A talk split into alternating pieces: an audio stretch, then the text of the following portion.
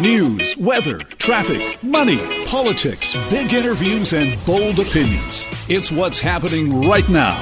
This is Mornings with Simi. Well, here's a question that I get a lot of from people out there. How effective are the COVID 19 vaccines against these variant strains of the virus that we're now hearing about in Canada?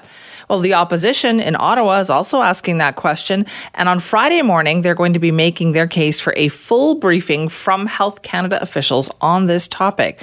So, joining us to unpack what we know about this right now is Global National Ottawa correspondent Abigail Bimman. Hi, Abigail. Hello. Good morning. Sorry, do you have me now? yes, I've got you there. Sorry about that. That's okay. Uh, so, in terms of this emergency meeting that the Conservatives are calling for Friday morning, they want to get a better understanding of both how these variants, as you say, are impacted by the vaccine, or how the how effective the vaccine is uh, at dealing with these variants, but also more information on what the government plans to do about that, uh, and what steps the government is taking if they're not as effective. How does that impact the government's vaccine strategy? Okay, so then, I mean, those are questions that I think people have right across the country. So, yes. is Health Canada going to be briefing the politicians on this? Uh, it's an interesting question. So they're they're not actually asking for Health Canada officials specifically so far in the letter that the Conservatives have put forward. Although of course that may change uh, when the meeting comes about. So far they're asking for the head of the National Advisory Committee on Immunization, that's uh, Dr. Caroline Quach-Thanh, to come and present to the committee to answer these questions. But we don't know whether that will happen because a motion needs to pass first in order to to call her to testify, uh, and then it goes from there. So we'll have to wait and see Friday to see, you know, exactly how the motion carries out. Do other members of the committee want to change it? Will they vote in favor? All of those uh, things that come along with being part of a political committee. But that's the call out right now uh, to get her to testify to provide some answers. Okay, so are these answers like has the federal government, has the prime minister been talking about this at all?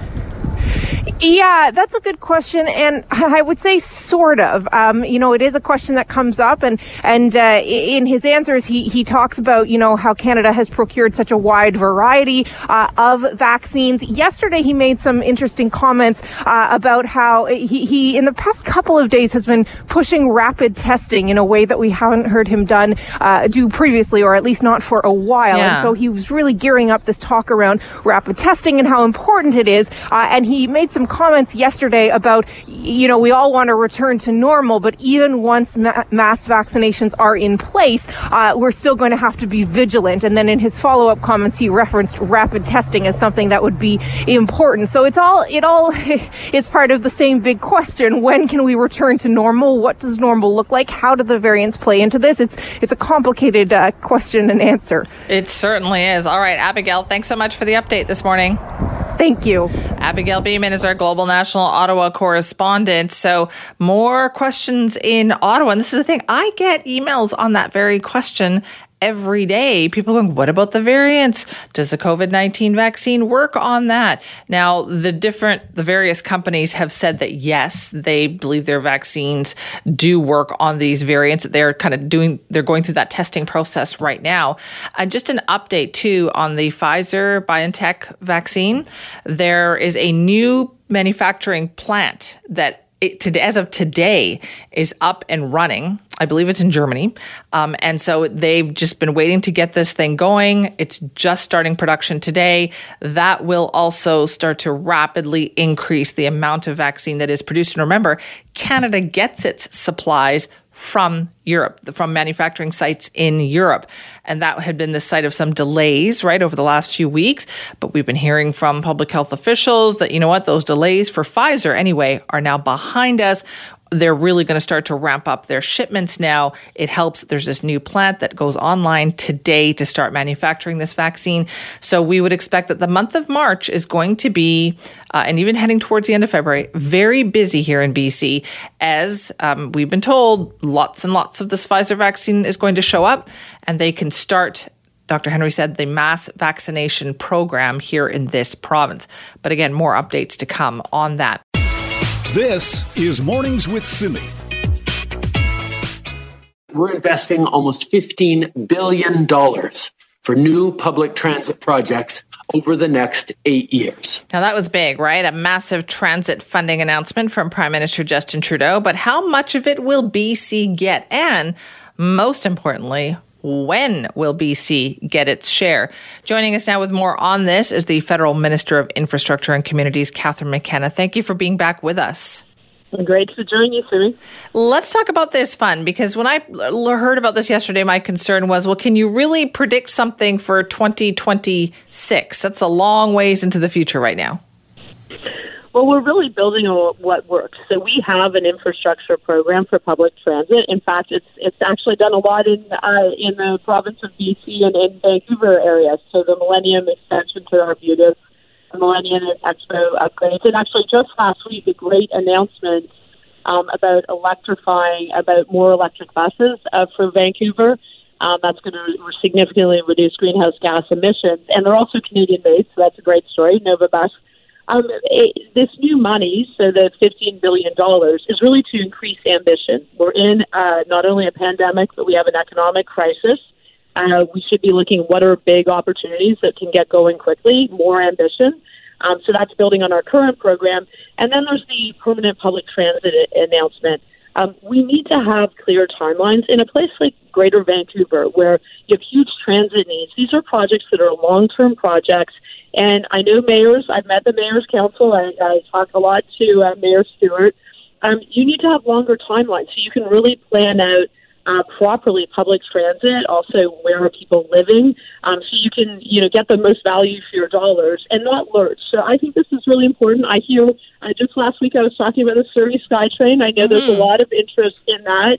UBC extension, some interest. So I think there's some great projects. Also, active transportation. Uh, you have a a very active community who gets likes getting out on their bikes, getting out walking, and we need to link that to transit. So it's really about livable cities, but of course, restarting our economy at a time where we need to do that and we need to create jobs. Yeah, you mentioned those two projects. So SkyTrain out to Langley in Surrey and then SkyTrain out to UBC in Vancouver. Those two are like ready to go. They're already, you know, underway in terms of the extensions. When will the federal government pitch in on those two particular projects? Well, I'm not going to make the announcement here. Um, no, are you sure? Uh, look, we need we need to you need to get the business case. I mean, like, look, it's great. We now have the funding available to be more ambitious, uh, which I think is really important. But we need to also be very mindful of taxpayer dollars. I know some work is going into that. Um, when we get the projects, we will, you know, be certainly reviewing them. I think it is critically important that we work with cities uh, to really, you know, build the cities we want. And this is about having ambition as a country. Um, I think, like, you know, you can say we built the railway, we built the Trans Canada Highway. Um, now we need to look at significant investments in, in really, you know, more livable, livable communities. In Vancouver, the number one thing I hear from folks is congestion and climate change and also inclusive cities where everyone has access to good public transportation, no matter you know where you are. And uh, that is something that this is what it's all about. It's about getting good outcomes that are going to have a real impact on people's lives, which I think is is really what is the vision for this. So, is your message then to these local leaders get your business case in order because are these the kinds of projects then that your government is looking for? A hundred percent. Um, and now they need to work. We need to be working with provinces. So what happens is the you know the municipalities provide uh, the projects to the province of BC, and then it ends up in my desk, and then we review them. But it's just I think we're saying we need ambition. We need it because we need to create jobs. Uh, we need to create opportunities for Canadian companies. Um, we also need it because we need to tackle climate change and these investments to electrify fleets um, to look at active transportation are all critically important pieces of, of, that as well. And then, as I say, the inclusive communities piece. Right. So, um, what- so bring your projects. Bring your projects is definitely the message. I know I was speaking to some mayors um, last night from the Sunshine Coast. There are lots of ideas out there. So I think this is really an opportunity. Yeah. What is the timeline then like for that, for having those projects brought to you? Because we are going to be speaking to the chair of the Mayor's Council, and I'm sure they would love to know how quickly you can approve something like this if they get that business case into you. Well, I mean, there are steps to go through. So, you know, you might have to go through an environmental assessment or different pieces. But you know, we can't review a project if it doesn't end up on my desk. So I think, and and we already, it's very important that people know we actually are making investments right now. This isn't about like we're you have a gap in money. This is so we can continue doing what we've already been doing, increase ambition, and provide certainty for the long term. Um, but yes, I, I've encouraged. I've met with the mayor's council. Uh, I think that what I like seeing, what I like in the Greater Vancouver area, and uh, is that mayors are actually talking because we can't have transit that you know goes to one place but doesn't link to the broader community. There needs to be a well thought out plan if we're going to get the real benefits that everyone wants to see. Um, so I'm very optimistic. I've said this many times that I think Greater Vancouver, uh, there's been a lot of good work being done. Um, I think TransLink is a, is a key partner. I'm very sad to see Kevin Desmond leaving. He was uh, very good at TransLink. Um, but I think folks are really committed, and I think it's really about people. At the end of the day, I got into politics to make a difference in the lives of people, and public transit does exactly that. All right, Minister McKenna, thank you for your time this morning. It's been great. Thanks. Have a good Bye-bye. day. That's Catherine McKenna, the federal minister of infrastructure and communities, talking about that announcement made by Prime Minister Trudeau yesterday in regards to stable, consistent, long term funding for municipalities for infrastructure and public transit projects. But a good chunk of that money is, you know, destined for the future, starting to flow in 2026. But they're still saying yes to projects. And of course, we here in Metro Vancouver know there are two big projects that will make a huge difference to congestion and commuting for a lot of people. And that is if you get that SkyTrain extension out to Langley. Right now, it's going to stop in Fleetwood. But if you can say yes to get it out to Langley, that is huge for people out that way. And in Vancouver, if you can get that, you know, UBC um, Millennium Line extension all the way out there to UBC, again, that's not just great for Vancouver. That's it's great for the entire region, right? It really opens up a lot of possibilities there. It takes cars off the road. This is Mornings with Simi. So, we're just talking about transit money on the table for municipalities across the country, particularly here in Metro Vancouver, though. We've got two big projects that we're still waiting for that actual commitment from the federal government SkyTrain to Langley and SkyTrain all the way out to UBC. Joining us now for more on this is Jonathan Cote, the Mayor of New Westminster and Chair of the Mayor's Council. Good morning. Thank you for being here. Well, good morning, and thanks for having me on the show. What did you think about that transit announcement yesterday? Yeah, you know, I, I think it was very welcome news from from the mayor's council. We've been we've been advocating for a, a number of years for the creation of a, a permanent transit funding, uh, and so uh, certainly we were we're very pleased to to hear the announcement yesterday. But what does it mean for getting these two major projects done in Metro Vancouver? Yeah, well, you know, the devil is, is going to be in the details, and we haven't received the, the full details of exactly how the, the program will be run out and how the funding will be received by all of the uh, major cities uh, uh across Canada. So, on first blush, it, it does look positive, and it does look like there's going to be uh, new predictable funding uh, available for, for transportation investment. Um, but it's it's too early to tell exactly how that is going to to to translate into project. I would say probably the, the most immediate project that looks like a, a good candidate is the, the expansion of, of SkyTrain into Surrey and, and Langley, uh, given that's that's the project uh, you know first first in, in in in the queue right now there. So I think that's that's where we'll probably initially be focusing our attention. Right, because that would be huge. So how how close would you say that is? Because SkyTrain to Fleetwood is is pretty well along here, right? It, it is, and uh, and we also have a, a, a provincial government that, in the last provincial election, uh, made some really strong commitments to towards uh, SkyTrain to Fleetwood and, and to Langley as well too. So the stars do seem to be aligning between the provincial federal government and, and obviously the mayor's council is uh, is supportive of moving that project forward as part of our, our mayor's ten year plan. So uh, the stars do seem to be aligning, but until we get the final details on the funding, uh, you know, can't can't quite make an announcement yet on on the uh, on the groundbreaking uh, uh, on the construction of that project. But I think we we've definitely gotten one step closer. Okay, yeah. So how how what's the timeline like? Do you think for that? Because it feels like we've been talking about these projects forever, doesn't it? It, it does, and, and transportation projects, uh, you know, uh, do take a long time to, to plan and ultimately build uh, there. You know, I think if we, we look at our history, we, we talked about the Evergreen Line for, for many decades. Oh yeah, and, no kidding. And, and and we don't want to be in that same position with uh, with the SkyTrain to Surrey, but but the, but they do take their time, and, and unfortunately, COVID COVID nineteen did set us back uh, uh, last year. We had to refocus our, our attention, but I'm hoping 2021 we're able to get back on track, and it does look like we've got the partnerships provincially and federally to be able to do that. So, what is a the TransLink wish list or the Mayor's Council wish list for transportation projects in Metro Vancouver right now? Yeah, well, uh, you know, I think the the big the big project right now is uh, is the Surrey SkyTrain line.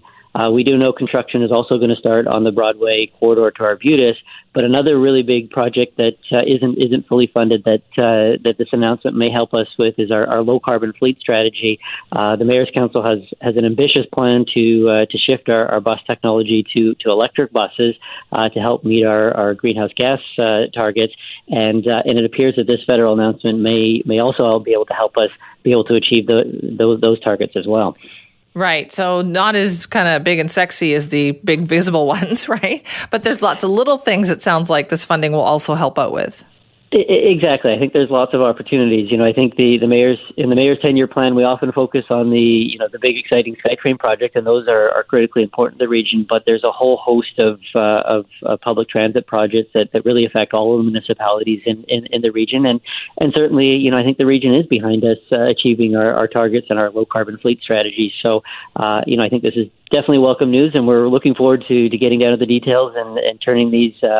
Uh, you know these these announcements into into real projects. You you mentioned how tough uh, the pandemic had been, obviously on you know transit and transportation and TransLink. Uh, is that getting better? The financial picture for TransLink? Yeah, so we're we're, we're still in the pandemic, and uh, and in an environment with, with health restrictions, and uh, and our transit ridership is still half of what it was this time uh, this time last year. So uh, we're not out of the woods uh, woods yet. Uh, you know, I think in in the fall there was some announcements of federal and provincial uh, agreements that that essentially allowed TransLink to to maintain service levels even though our transit ridership was down, and and that and that program continues into 2021 we're optimistic ridership is going to bounce back this year, particularly as we, fingers crossed, hopefully move out of COVID COVID nineteen. But we do recognize we, we're going to have to. It's not going to happen overnight, and uh, and there will be some continued financial challenges into the future. All right. Well, thank you very much for your time this morning. No, thanks for having me on the show. That's Jonathan Cote, the Mayor of New Westminster, Chair of the Mayor's Council, responding to the announcement yesterday from Prime Minister Trudeau, the one that we just talked to Catherine McKenna about, and that is for long term, more stable funding uh, for infrastructure projects, transit projects right across the country. And that goes to municipalities. The problem is it's long term, uh, which is good, right, in many regards. But also, when you're saying something is going to start in 2026 and you're the government in power right now, I become very skeptical because I think that's a long ways away. Can you commit something that a future government might have to change if some other financial difficulty comes along? And there was no real commitment in there as of now for the two big projects that Metro Vancouver has right up at the top of their wish list. Number one, as Jonathan Cote said, is the Surrey SkyTrain extension all the way out to Langley. Can you imagine how great would that be? And then again, the one heading out to UBC. Right now, stops at Arbutus. They want to extend it all the way out to UBC. So, still waiting for the final word on that. This is Mornings with Simi. We have been asked over and over to please not travel somewhere this weekend. We're so close, right, to getting our mass vaccination program underway, close to flattening the curve of COVID 19. And then we have these highly contagious variants lurking out there. So just please don't risk it. And yet, people will ignore that. We know that. I myself have been disheartened to hear that someone I know, someone I'm relatively close to, is going away this weekend, skiing no less, to the interior. And I don't understand the thought process behind that. How does that happen?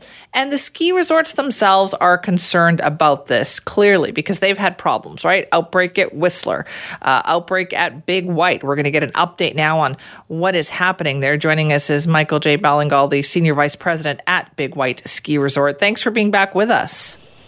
While we're listening to Mark in the weather forecast, it's like summer down in the lower mainland, minus one, minus 24. Oh. Out in the village here where I'm talking to you from today, minus 33 at the top of the mountain. So we've got that Arctic high right over the top of the mountain. Oh my goodness, that sounds freezing. Uh, given that, then is it even too cold for people to ski? 2,100 people from the local area, from the central Okanagan, went skiing yesterday, and you know the weekend we'll have six to seven thousand people here from the local Okanagan that will visit the resort and uh, seasons pass holders.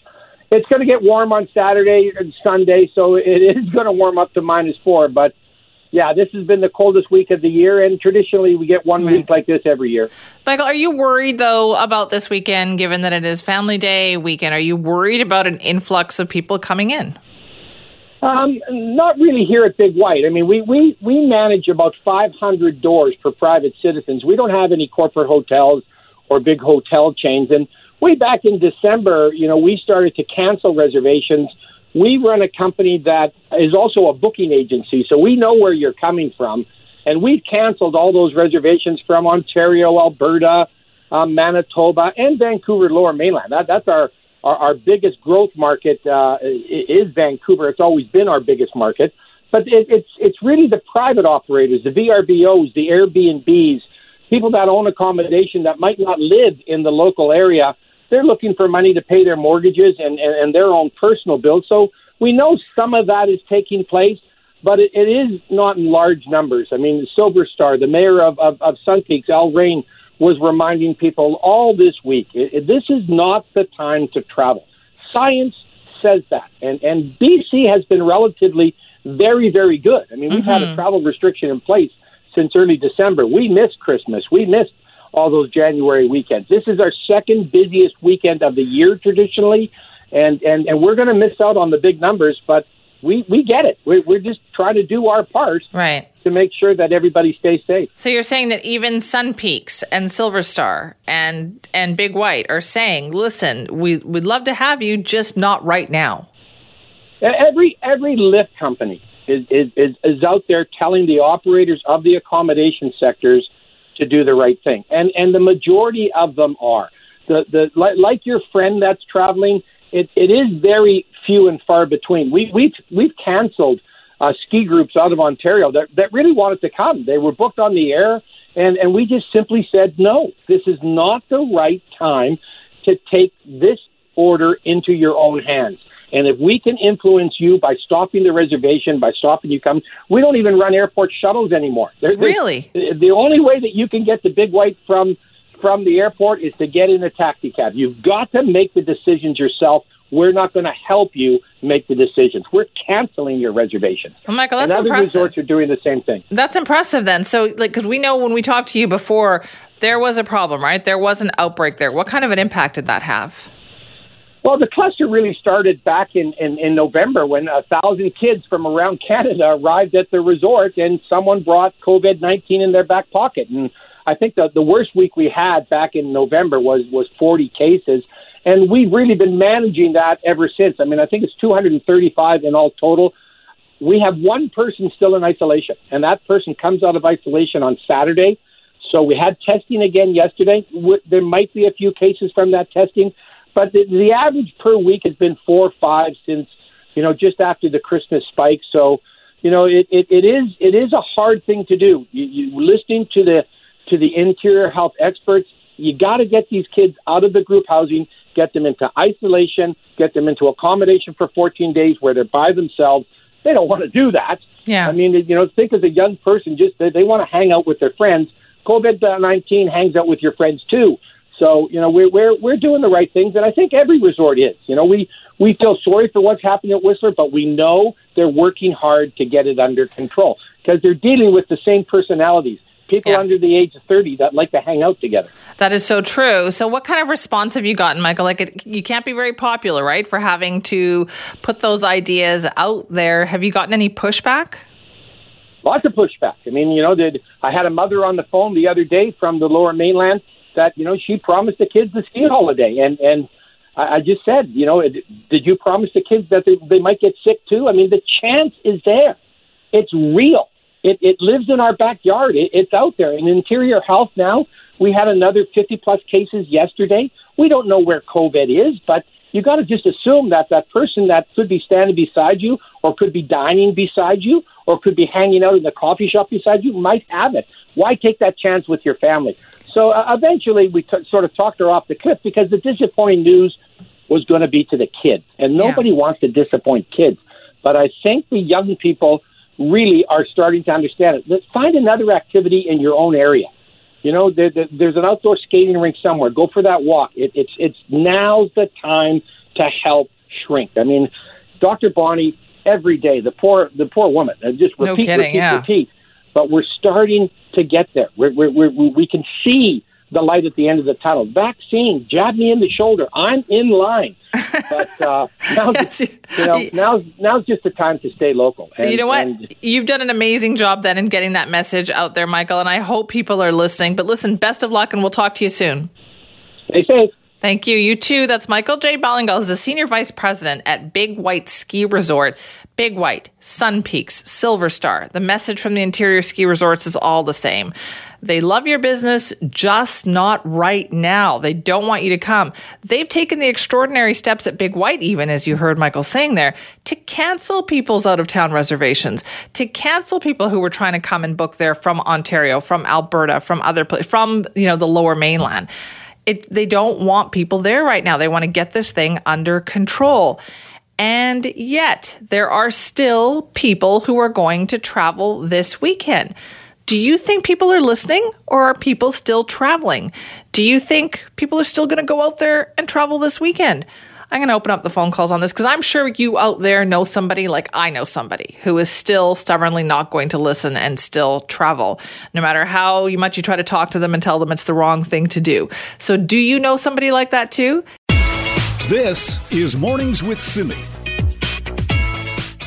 We know that Super Bowl last weekend was a big concern uh, for health officials as well. They wanted to make sure that the rules were being followed, particularly at bars and restaurants. So, no surprise that WorkSafe BC did a big enforcement blitz over the weekend to make sure that the rules were being followed. They found about three dozen bars and pubs violating the COVID 19 rules. Uh, so, you know, a sizable number if you just look at it with the 30, you know, two. But overall, when you consider the hundreds and hundreds of bars and restaurants out there, uh, is that you know kind of putting it into perspective? So we thought let's talk about what they have found. Ian Tostenson joins us now, President and CEO of the BC Restaurant and Food Services Association. Hi, Ian. Hey, Simi, how are you? I am good, thank you. Okay, so 32, you know, bars and restaurants caught violating the rules. Are you surprised by that number? No, actually, and if you look at the the, I haven't seen all the details, but if you look at it, there are things like uh, hand sanitizers were not perhaps in a convenient location, or, or a little bit of you know people got a bit too close. But there wasn't uh, when I when I saw it, yeah, it's not like it's crazy. Went cra- you know we completely ignored all the health orders and just you know went nuts. I think these are just fine tuning things, and I was really happy to see that. I was just talking to Daniel Frankel at uh, Tap and Barrel. He said they had inspectors in all his restaurants, uh, you know, uh, sometimes two at a time, uh, all weekend. So and I was glad to see that because it really, you know, it really keeps a discipline in the process. So no, I wasn't surprised. I thought it was a not a, a, a pretty good number considering what you just said, uh, Simi. That, that you know the thousands of businesses that were operating on on uh, Super Bowl Sunday. Yeah, that's what I thought too. Does it also help to remind um, in these businesses that listen, you got to stay on your toes here? Well, it does. It does a couple of things. Uh, it, it, it keeps that pressure on, and I'm, you know, you've heard me say this before. I'm so proud of what the industry's done, but it also it also helps with the the, the, the um, our consuming public see it, and they go, "That's great. We're so happy, and so are we that we're being audited and challenged and, and made better all the time."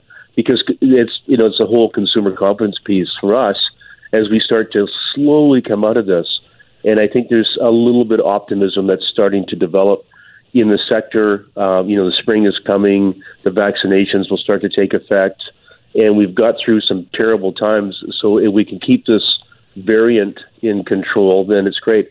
The one thing that we did see, uh, which was, you know, shows the hypersensitivity and, uh, well, maybe better described as how well the public listens, is when the premier said, stay home. On, a, on the Thursday, they said, you know what, just stay home, don't even go out. And I sort of hit my head. I went, oh, here we go again. But so we saw some cancellations of people that had reserved to go to the Super Bowl. They canceled, but then it was made up in part by takeout and delivery. And there is, and it freed up some room for for people to walk in. So, but it's really interesting, you know, when the premier or Dr. Henry says something, we just listen and we we obey. That's and good, though. again, it is really good. You know, in a pandemic, we need to be that disciplined. So that that's you know, so it's working. It's working slowly. That's the thing I was wondering too. I know people are tired. I know it's been a long time and they feel like they keep hearing the same message, but there's a reason why here in BC things are more open than other provinces, right? Oh, absolutely. I mean, I think there's a few provinces now that um, uh, their restaurants, in-store dining, are open, but we we've never been shut, and I think that says a lot about the industry and a lot about the way we've, you know, all of us uh, have have followed Dr. Henry and the discipline we have. So you know, it's very proud for us to do that. The devastation in in hospitality would have been incredible had we gone through all these these you know the closing of restaurants like many other provinces. So that served us really well. And um, and I and I think you're right, Simi. We continue to set a new bar, a new standard. We we learn more as we go. A way of pulling this off. The spring is coming, so we've got experience now this year about how to operate patios. You know, a lot of these things now are becoming second nature to us as opposed to where we were this time last year when yeah. we were just starting to get ready to close. I wonder about that then. So, a lot of this stuff that restaurants and bars have developed uh, during this, that ability to pivot, that ability to deliver, do more takeout, do you think that's going to stay? Do you think the demand there conti- will continue for something like that, for those services?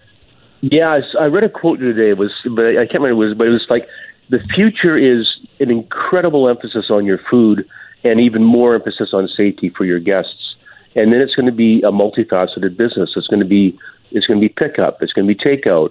It's going to be in-store dining. It's going to be creative uh, patio dining. It's going to be food kits. It's going to be catering. Uh, there's a, a, a place in Vancouver that does fried chicken this weekend, and, and, and all their uh, fried chicken in the shape of a heart. So it's going to be the innovation. Where yeah, is this really place? Cool? Where can I get it? Jukes. oh, is it Jukes? Okay, yeah. Yeah. Yeah. So innovative. So um, you know, there's going to be. Uh, I saw a model of a restaurant, which you know, if you were to build a restaurant, you'd you'd have a little bit less space uh, or, or less people inside dining, but lots of space to keep spaced. You'd have a you'd have takeout windows on one side. You'd have uh, pickup and delivery on one side. So it become multifaceted. So um, I think it's been good for the industry. I think it's, it's shaken us. We're going to come out of this stronger, way more profitable. I think and way more innovative. Um, you know, I, I think that in some respects, our industry before this was just you know being an industry. It's been challenged now to bring back that entrepreneurial spirit that it has, and in recognizing the importance of customer and business and how important restaurants are to the culture in the neighborhood. So mm-hmm. um, I'm getting kind of excited about this. I mean, it's it's early, and and you know, I don't think that we're out of the woods by far. We have a long way to go yet in a in a relatively short time. We well, but, um, we have to get Pat St. Patrick's Day. That's right. Yeah, and, and that's a big that one. one. That's a big one. I, I think I think they'll probably tone that one down because that's just kind of invites kind of going crazy. Trouble. That. Yeah. Yeah. So, uh, but but no, it's by and large, um, it's going well, and our coordination with the province is going well. Um, I, you know, I think we're into, um, you know, as I, I was looking, reflecting back a year ago, we we kind of know, we kind of know what we're doing now because we didn't a year ago. We were we were yeah. up against it, and we're feeling pretty good about the uh, where we're at. Well, that's good. I like to hear that, Ian. Thank you so much. Thanks, Simi. Always good to talk to you. Yep. Take care. That's Ian Tostenson, President and CEO of the BC Restaurant and Food Services Association. Uh, feeling optimistic, which is so nice to hear in this day and age uh, for the restaurant and food services industry, saying, like, look at what they've accomplished over the past year. True. It's amazing. Uh, that for the most part, you know, out of the hundreds and hundreds of businesses for Super Bowl Sunday, 32 were found to be violating COVID 19 rules but for the most part, you know, minor stuff that was easily fixed. Not enough hand sanitizer, not enough signage, no posting occupancy limits, things like that. So that's that's good uh, that the business, you know, businesses are keeping it real, keeping it uh, very much on the safe side, and they're feeling optimistic about the future. By the way, on that note, it is Dine Out Vancouver right now, so please support your local businesses. I checked it out. I'm going to be doing it this weekend for sure. Check out their website, dineoutvancouver.com. I think you'll be very pleasantly surprised by what is on offer there. So yeah, have fun with that. This is Mornings with Simi. Well, let's talk about rapid testing in BC. We've heard of this uh, new pilot project that's ongoing up at UBC, where students living in residence there are participating in a program that could be a test run for, say, broader rapid testing. The participants in this project are going to be tested about one to three times a week from now until April the 8th. So something like 200 rapid tests every day. A number of industries have been calling on the provincial government to start using more rapid tests, especially the long term care industry. And joining us to talk more about that is Terry Lake, CEO of the BC Care Providers Association. Thanks for being back with us. Good morning, Simi. Thanks for having me. Now, you've heard about this pilot project, then do you wonder, okay, well, why the pilot project there? Like, why not doing it in long term care? Well, we have had an ongoing pilot uh, in Vancouver Coastal Health in long term care I think uh, five sites uh, currently that are uh, being piloted, and you know that's been going on for two months. We haven't seen an official report, but we have had some unofficial updates on the pilot, and in fact, it has uh, tracked down people that are asymptomatic that were on their way to work in long-term care, tested positive on the rapid antigen test, and you know likely prevented an outbreak. So uh, the pilot is uh, relatively small, although we're encouraged that Fraser Health now is reaching out to us to participate in a pilot in that health authority. So I think we're seeing uh, this breaking open a little bit, Sydney. That's my hope, anyway. Okay, because you've been calling for this for a long time, so you you sound like you're feeling a bit optimistic. Yeah, I mean, our November report, which we issued on the impact of COVID 19 on long term care in the first wave, recommended use of rapid testing uh, as a screening protocol for uh, workers and visitors in long term care as a way of preventing, you know, a, a really bad uh, impact of a second wave we all knew was coming. Well, that the testing didn't happen, and the second wave really did. And, uh, you know, we saw hundreds of people die, and modeling from Simon Fraser University in conjunction with SafeCare BC uh, showed that had rapid testing been done twice a week, we probably could have prevented half of those deaths in long-term care. So what has the response been like, Terry, when I know you have been advocating for this with the government? Uh, are they listening? Are they acknowledging that, yes, we have to start doing this? Well, some people in government are. Certainly, the seniors advocate has been a proponent of, uh, of rapid testing in long term care.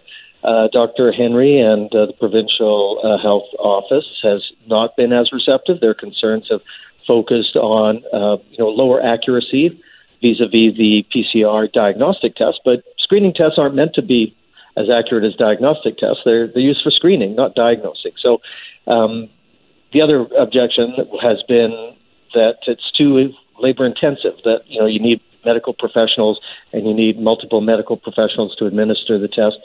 And we find that that's just not the case in um, in Nova Scotia, for instance. They're they're training truckers to self-administer the test. So, you know, you can you can follow the letter of the law if you like, but uh, physicians, including public health physicians, always have the ability to go off-label, which is in fact what they're doing with the the vaccine administration. So, I think all the objections to using these tests are melting away, and I'm hoping that. Um, that there is an impetus in government to uh, use these in a widespread manner.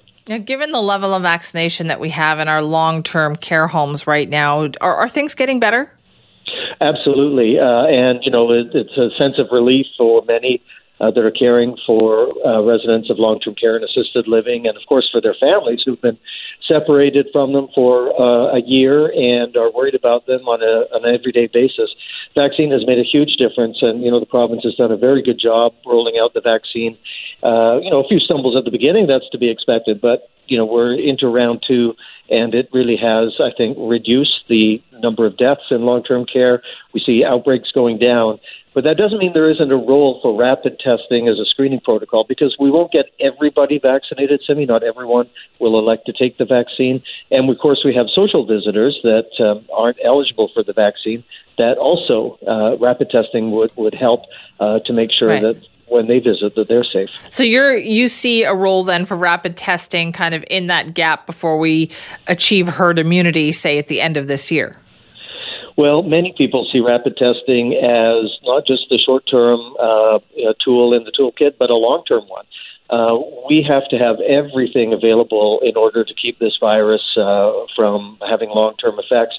We know that variants are out there. So I think the, the better we get at uh, testing, the better we will be at containing new waves of the virus or variants of the virus. And, you know, in long term care, point of care testing is the future because you can get point of care testing for not just uh, coronavirus, but for influenza and for respiratory syncytial virus. So I think, you know, we should all be getting on this, this point of care testing uh, momentum because I think it is one of the keys to keeping our uh, vulnerable uh, people in care safe mm-hmm. in the long term. So, how do we do that? How do we all get on board that? Well, we need leadership uh, from the provincial government. You know, the federal government has uh, bought all of these tests and uh, delivered them to the province. We've had an expert panel from Health Canada, which includes Dr. Nilkashyan from uh, from the BC uh, government. And you know, I, I think as I say, I think the tide is turning a little bit. I think people are seeing the utility of these tests and the barriers to their use are coming down. Um, so we just need to get going and you know develop the expertise, uh, get it as part of everyone's regular workflow, and uh, we'll look back and think. What was the big deal? We should have been doing this a long time ago. I think people think that now, don't you? like, when it comes to rapid tests, I feel like people do feel like why don't why aren't we just using these?